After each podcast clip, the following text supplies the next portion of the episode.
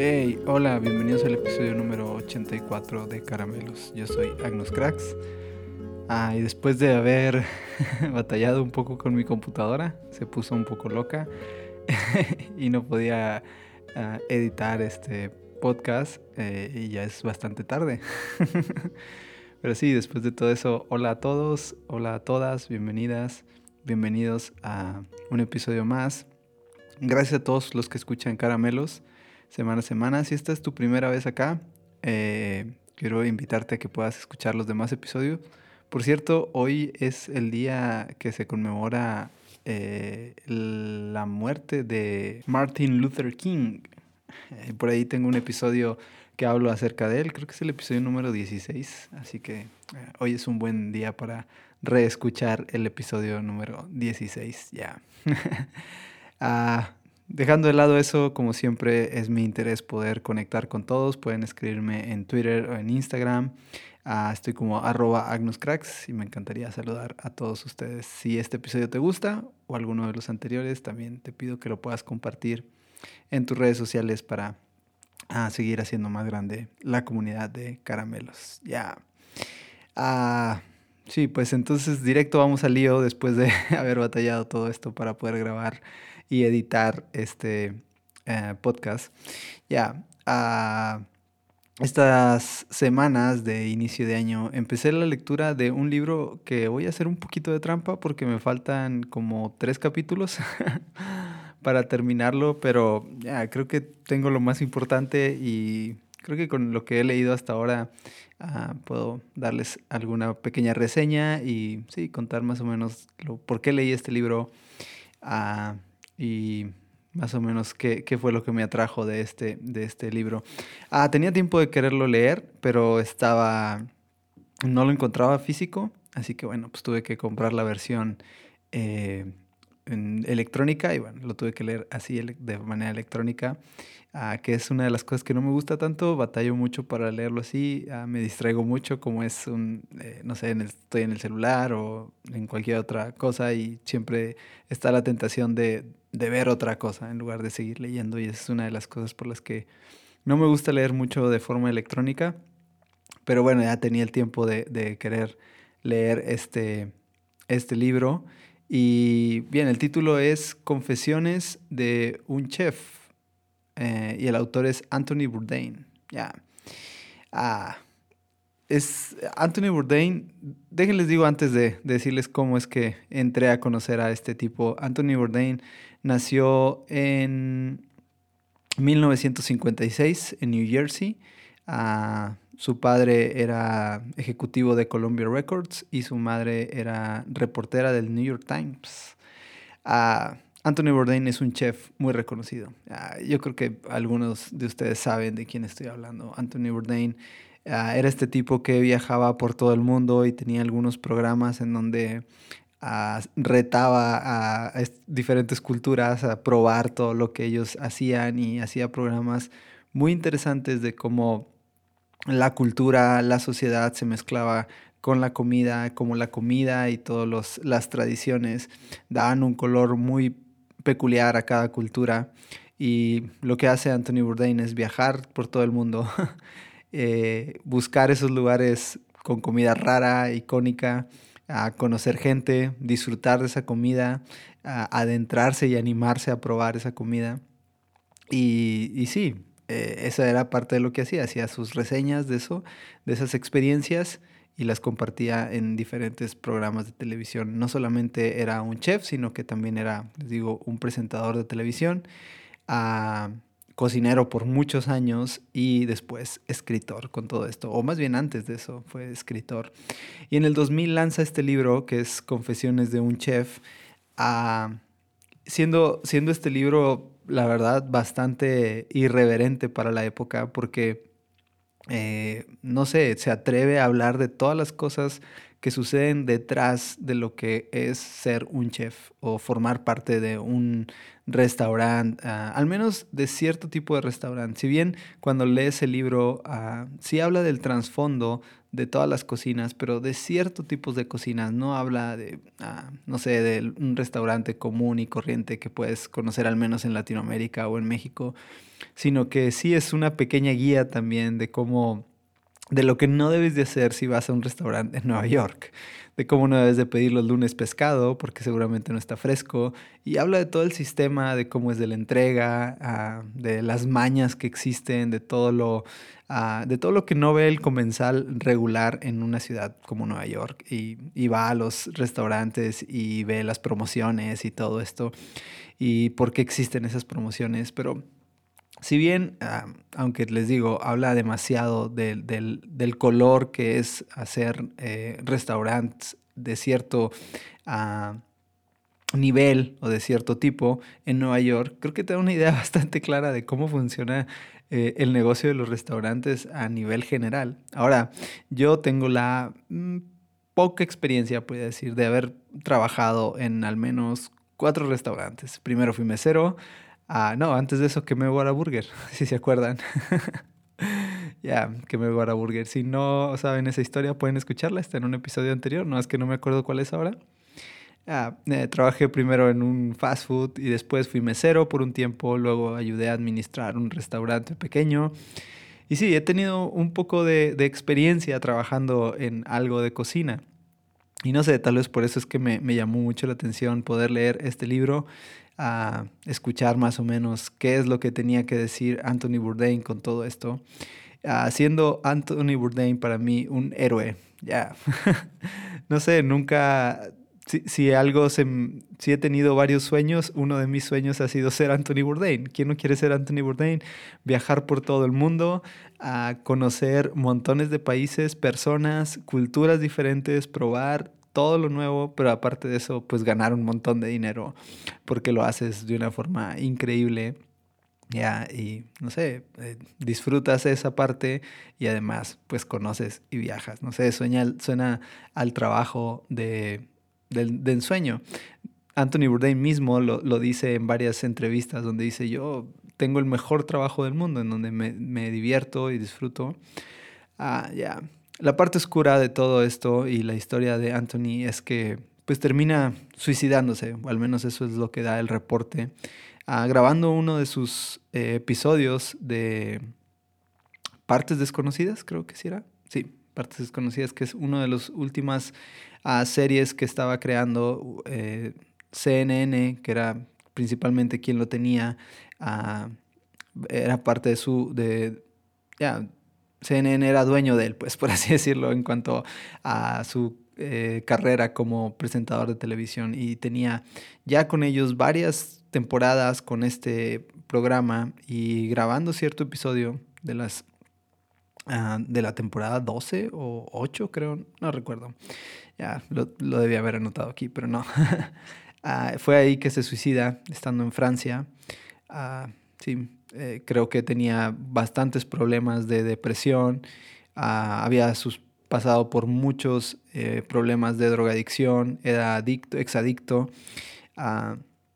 De hecho, en este libro, Confesiones de Chef, ah, habla bastante de esas adicciones que él tiene, habla de cómo eh, todo el mundo de la cocina, de todo el mundo de esto, tiene un mundo bastante oscuro, bastante ah, que no imaginamos, ¿no? El, exceso de drogas, alcohol, sexo, eh, eh, sucediendo en, las cocinas de los restaurantes, que es inimaginable.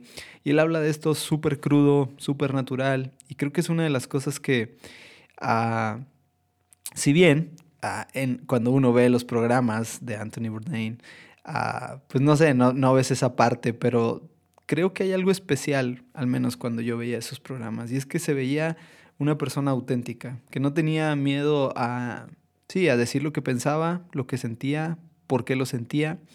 Ah, seguramente tenía bastantes limitantes de hablar y de decir lo que tenía que decir en televisión, además de que pues CNN no podía transmitir cualquier cosa, pero aún así se lograba notar su, su espontaneidad, su, el ser natural, el ser lo más transparente posible.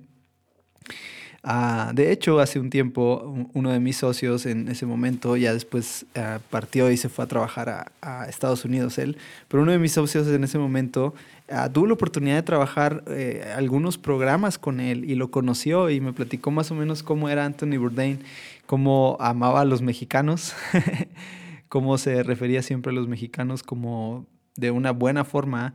a sus experiencias con personas latinoamericanas siempre habían sido bastante gratas y disfrutaba mucho toda esa parte, ¿no? De sentarse, tomar al final, después de grabar un episodio, una cerveza y platicar y compartir lo que había sucedido. Y justo era, eso era lo que yo me imaginaba cuando veía estos programas. Ah, en especial, es, este tipo de programas han sido, no sé, mis favoritos durante mucho tiempo en la televisión. Ah, recuerdo, no sé, por ahí del 2000 tal vez, 2002, ah, que había un programa, si no me equivoco, un canal, perdón, en, en el sistema de cable que se llamaba People and Arts People on Arts lo que hacía eran este tipo de programas en donde viajaban personas y conocías lugares, eh, veías sus culturas. Y estoy casi seguro que Anthony Bourdain salió en People on Arts. No me di el tiempo de buscar, pero estoy seguro que ahí en algún momento llegué a verlo. Ah, pero fue hasta muchos años después, en un programa que se llama, en un canal que después creo que era el mismo People on Arts, se mudó a hacer TLC. Era un programa de Discovery Channel. Ah, que tenía lo mismo que era Travel and Living Channel. Entonces tenía la misma temática, viajar por todo el mundo y todos los programas ah, que pudieran salir por ahí. Después ese canal se hizo de un montón de realities, cuando los realities se comieron a la televisión, ya. Pero antes de eso era la televisión que me gustaba ver. No veía muchas otras cosas más que ese tipo de programas. Ah, y Anthony Bourdain era mi favorito. Ah, ahora puedes ver muchas cosas de este tipo en On Demand, en Netflix y en otras plataformas. Uh, David Cho es... No, no es David Cho, es... Ah, olvidé el nombre de este chef ahora, que era un como pupilo de, de Anthony Bourdain. Es otro de también mis favoritos, pero ahora olvidé el nombre de este chef. Ah, prometo la próxima semana decirles, para no ponerme a buscarlo ahora, ah, porque mi computadora sigue un poco mal. Entonces, ah, sí, de eso trata el libro. El libro habla de toda la parte en la que él es como una pequeña autobiografía hasta ese momento, hasta el año 2000, donde es publicado este libro. habla de toda su experiencia, cómo inició en la cocina, cómo empezó a estudiar en, un en el Instituto de Culinario de América. Sí, la CIA, creo. Eh, Culinary Institute uh, America, of America, creo. Algo así, no sé. El chiste es que empieza a estudiar en este lugar, todos eh, los maestros que tiene, cómo va desarrollando su carrera, cómo, hace, cómo es su paso por todos los niveles, desde ser un lavaplatos hasta llegar a ser un chef ejecutivo.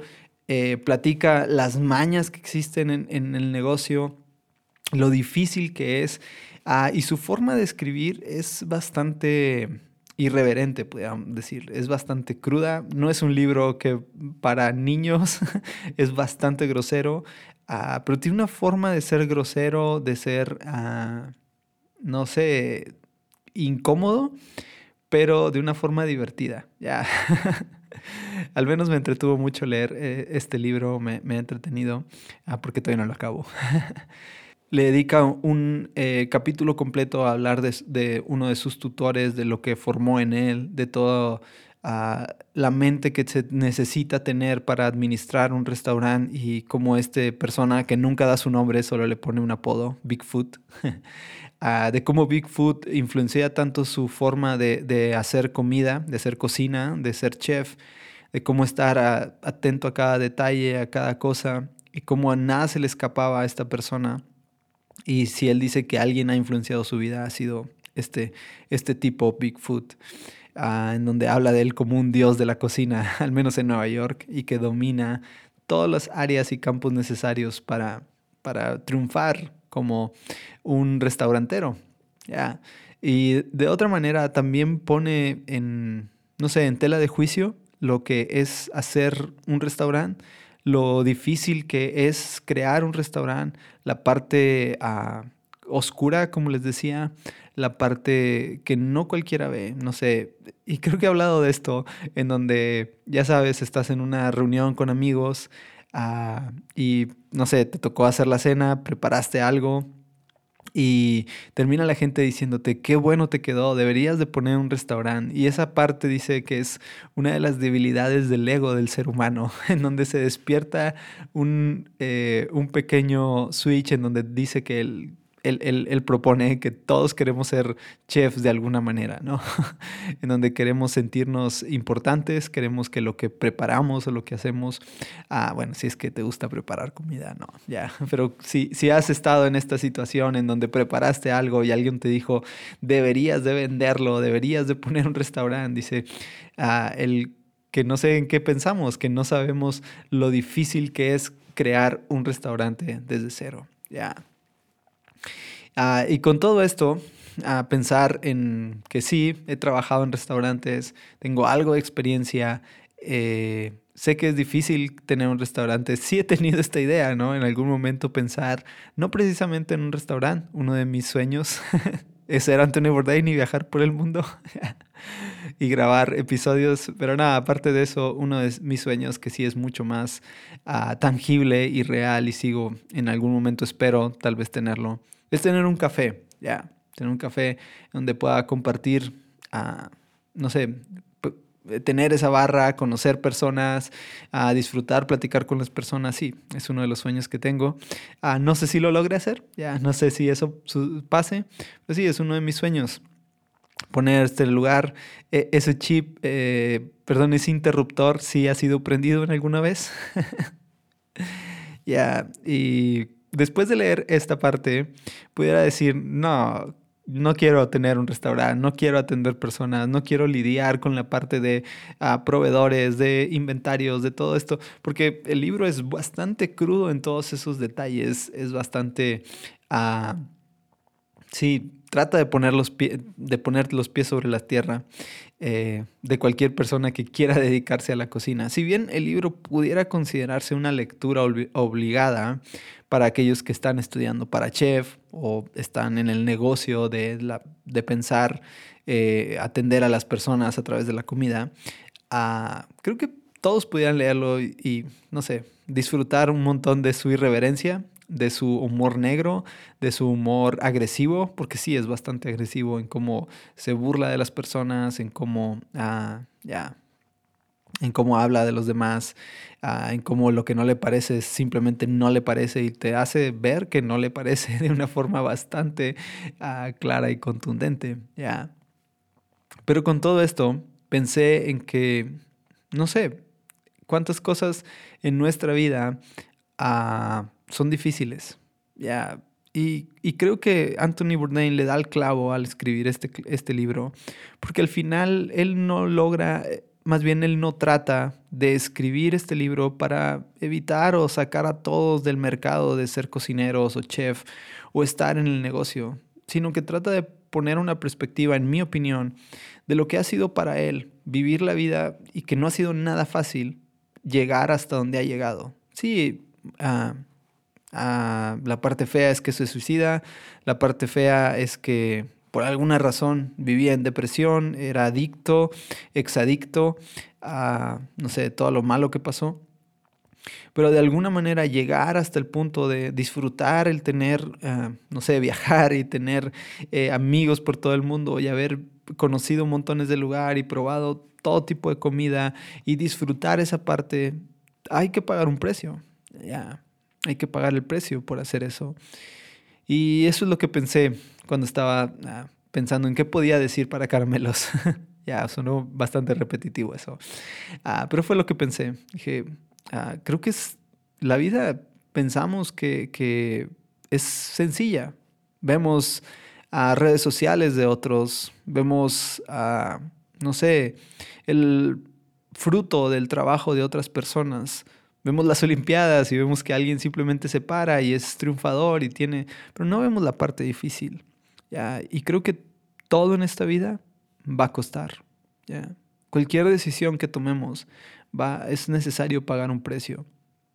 Y ese precio puede ser muy alto, tan alto que nos puede dar miedo brincar y saltar y, y animarnos a hacer eso que deberíamos de estar haciendo para disfrutar la vida, o porque lo hemos soñado, o porque simplemente es algo que nuestro corazón nos está gritando que hagamos.